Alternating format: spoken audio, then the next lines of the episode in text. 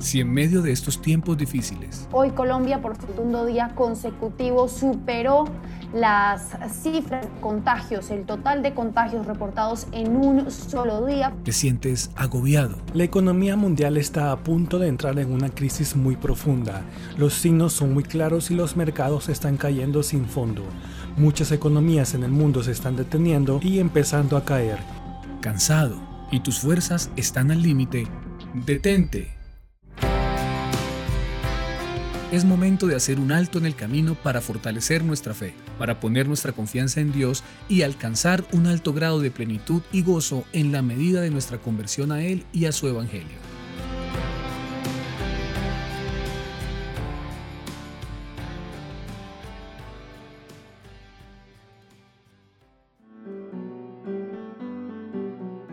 Estamos celebrando el misterio pascual o la resurrección de Cristo. La resurrección de Jesús es la verdad culminante de nuestra fe en Cristo, creída y vivida por la primera comunidad cristiana como verdad central, transmitida como fundamental por la tradición, establecida en los documentos del Nuevo Testamento, predicada como parte esencial del misterio pascual al mismo tiempo que la cruz. Cristo ha resucitado de los muertos. Con su muerte ha vencido a la muerte y a los muertos ha dado la vida. Liturgia Bizantina, Tropario del Día de Pascua, Catecismo de la Iglesia Católica, número 638. Hola, hola y bienvenidos nuevamente a otra serie podcast donde hablaremos, como escuchamos antes, del misterio pascual o la resurrección de Cristo. Como dice San Pablo, si Cristo no resucitó, van a nuestra predicación, van a también nuestra fe. Pero, ¿qué significa para el creyente la resurrección del Señor? ¿Qué entendemos por resurrección? ¿Cómo vivir este acontecimiento personal y comunitariamente? Estos interrogantes y otros que puedan surgir son el objeto de los episodios de este podcast que busca ayudar a tener una mejor comprensión de este misterio tan importante para nuestra fe.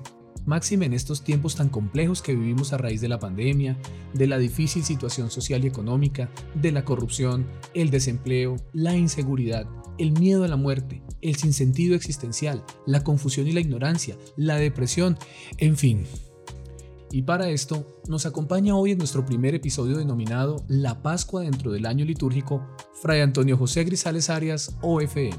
Padre, bienvenido a esta nueva serie y en esta ocasión queremos realizarle algunas preguntas como dinámica de este capítulo. Comencemos. Fray Antonio, cuéntenos cómo debemos entender la Pascua dentro del año litúrgico. Bueno, mm, ¿cómo entender la Pascua dentro del año litúrgico? Pues eh, es necesario eh, creo que hagamos un recuento de, lo que hemos tratado en, el anterior podcast. Decíamos que el año litúrgico es la celebración anual de los tiempos y los santos y que este año litúrgico está formado por eh, seis tiempos, seis momentos o estaciones. Recordemos, decíamos que uno de esos tiempos es el Adviento, o sea, las cuatro semanas de preparación al nacimiento de Jesús, otro tiempo importante, la Navidad, donde recordamos el nacimiento, la natividad de nuestro Señor Jesucristo y su manifestación a todos los pueblos de la tierra. La Cuaresma, un periodo de seis semanas de penitencia antes de la Pascua. El Sagrado Triduo Pascual, los tres días más sagrados del año de la Iglesia, en el que el pueblo cristiano recuerda la pasión, muerte y resurrección de nuestro Señor Jesucristo. Y tiempo pascual, los 50 días de celebración gozosas por la resurrección del Señor de entre los muertos y su envío del Espíritu Santo, tiempo que estamos celebrando actualmente, y después eh, del cual vendrá el tiempo ordinario, que eh, se divide en dos secciones, por decirlo así, una primera parte de cuatro a ocho semanas después de Navidad y otra que dura cerca de seis meses después del tiempo pascual. Durante este tiempo los fieles consideran todas las enseñanzas y obras de Jesús con el pueblo. Entonces recordemos esto, el misterio de Cristo en el año litúrgico desarrollado a través del ciclo anual nos llama a vivir su misterio en nuestras propias vidas. Y eh, estamos en los 50 días de Pascua. Esta ah, celebración, esta cincuentena, eh, se remonta a los orígenes del año litúrgico. Y también el Antiguo Testamento, porque los judíos tenían ya lo que se llamaba la fiesta de las semanas, podemos constatarlo en el libro del Deuteronomio 16, 9, 10, fiesta inicialmente agrícola y luego conmemorativa de la alianza en el Sinaí, a los 50 días de la Pascua. Los cristianos organizaron muy pronto siete semanas, pero para prolongar la alegría de la resurrección y para celebrarla al final de los 50 días de fiesta antes de Pentecostés. Y en Pentecostés celebrar el don del Espíritu Santo. Fíjense que ya en el siglo II tenemos el testimonio de un padre de la iglesia, Tertuliano, que habla de que este espacio uh, de tiempo, en este espacio no se ayuna, sino que se vive una prolongada alegría. Las lecturas de la palabra de Dios de los ocho domingos de este tiempo en la Santa Eucaristía están organizados con esa intención. La primera lectura es siempre los hechos de los apóstoles, la historia de la primitiva iglesia, que en medio de sus debilidades vivió y difundió la Pascua del Señor Jesús. La segunda lectura cambia según los tres ciclos, recordemos ciclo A, B o C. La primera carta de San Pedro, la primera carta de San Juan y el libro del Apocalipsis. Ahora, ¿cuál es el sentido de la Pascua? El sentido de la Pascua, muy importante, eh, una reflexión sobre este tema. El tiempo de Pascua es el más importante de todos los tiempos litúrgicos, puesto que celebramos el centro de nuestra fe cristiana, que es la pasión, la muerte y la resurrección de Jesús. El tiempo pascual comprende 50 días, en griego Pentecostés, vividos y celebrados como un solo día. Los 50 días que median entre el domingo de la resurrección hasta el domingo de Pentecostés se han de celebrar con mucha alegría y júbilo, como si se tratara de un solo día y único día festivo, como un gran domingo podríamos decir. Eh, así lo encontramos en las normas universales del año litúrgico, en el número 22. La Pascua es la fiesta más antigua que la iglesia celebra es eh, cierto, porque empezó a celebrarse el mismo día de la resurrección de Jesús, el domingo. De tal manera que el domingo es, eh, es, referente para nosotros los cristianos al celebrar la Pascua. Así pues, domingo tras domingo, la comunidad cristiana celebraba la resurrección de Jesús. Siglos más tarde se empezará a celebrar la solemnidad de la Navidad del Señor en el siglo IV y así se irán constituyendo los tiempos litúrgicos teniendo como centro de todo el año la solemnidad de la Pascua. No lo olvidemos pues, el tiempo de Pascua es el tiempo fundamental de nuestra experiencia de, fe. Muchas gracias, Padre. Padre, ahora cuéntenos cómo se desarrolla este tiempo litúrgico de Pascua. El desarrollo del tiempo pascual tiene su inicio en la noche de la Santísima Vigilia Pascual, que eh, ya se considera domingo. El mismo domingo, ya de día, celebramos el domingo de Pascua y a partir de aquí se suceden cinco domingos más, denominados segundo, tercero, cuarto, quinto y sexto domingo. El domingo séptimo de Pascua es el llamado domingo de la Ascensión y el domingo siguiente celebramos la solemnidad de Pentecostés, la venida del Espíritu Santo y con eh, esta celebración termina el tiempo litúrgico de Pascua.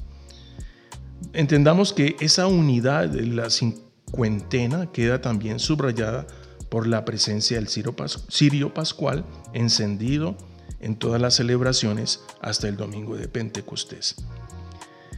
Después de Pentecostés viene el domingo de la Santísima Trinidad y el jueves siguiente se celebra la festividad de Corpus Christi en algunos lugares y en otros se celebra esa fiesta de Corpus Christi en domingo.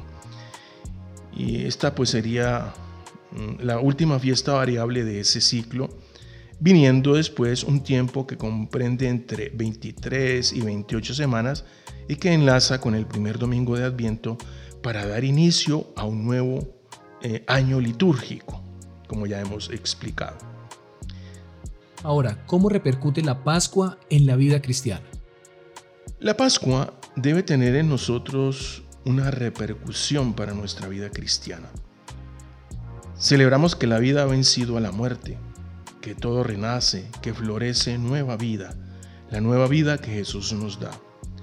Y esto debe notarse en nuestra vida, viviéndolo con alegría, renovando nuestro compromiso bautismal, creciendo en la fe, en la esperanza y en la caridad cristiana, a pesar de las dificultades y los problemas que eh, podamos enfrentar o tener en este momento. debemos tomar conciencia que somos un pueblo de salvados y redimidos. Y en consecuencia debemos anunciar esta vida nueva que Jesús nos da a nuestros hermanos y hermanas y a los que no conocen a Dios. Es, en definitiva, amar como Cristo nos ha amado, vivir la vida que Jesús nos ha enseñado, una vida de amor, de paz, de perdón. Entonces, el, anuncio de Pascua no es un espejismo o una vía de escape. El Papa Francisco nos dice que el anuncio de la Pascua no muestra un espejismo o una fórmula de escape ante la situación que estamos viviendo. La pandemia todavía está en pleno curso. Eh, la situación eh, económica, la crisis social es muy grave, especialmente para los más pobres. Y a pesar de todo, los conflictos armados, pues, eh, y todo esto, eh, debemos mantener nuestra esperanza. El anuncio de la Pascua recoge en pocas palabras un acontecimiento que da esperanza y no defrauda. Jesús el crucificado ha resucitado. Jesús, el crucificado, ha resucitado. Esto es clave. Dios Padre resucitó a su Hijo Jesús porque cumplió plenamente su voluntad de salvación. Asumió nuestra debilidad, nuestras dolencias, eh, nuestra misma muerte, sufrió nuestros dolores, llevó el peso de nuestras iniquidades. Por eso Dios Padre lo exaltó y ahora Jesucristo vive para siempre. Es el Señor. Es nuestra esperanza. Esto es importante. Entonces a la luz del Señor resucitado, nuestros sufrimientos se transfiguran. Donde había muerte, ahora hay vida. Donde había luto, ahora hay consuelo. Y al abrazar la cruz, Jesús ha dado sentido a nuestros sufrimientos. Eh, nos dice eh, Jesús, no tengan miedo. Y este es el anuncio de la, de la esperanza. Y esta esperanza para nosotros es un derecho fundamental que no se nos puede quitar. Tenemos ese derecho a la esperanza por la resurrección de nuestro Señor Jesucristo, una esperanza nueva y viva que proviene de Dios. No es simplemente un, optimismo humano, no. Es, una realidad, es un regalo de Dios que no eh, podemos obtener por nosotros mismos, sino por su infinito amor, por pura gracia. Este es el sentido de celebrar como cristianos la Pascua.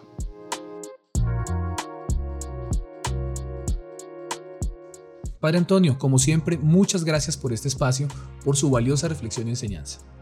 Queremos invitar muy especialmente a nuestros oyentes a revivir y compartir esta serie con sus amigos, familiares y demás contactos a través de nuestras redes sociales. Nos encuentran como arroba usbcali o en nuestro sitio web como www.usbcali.edu.co.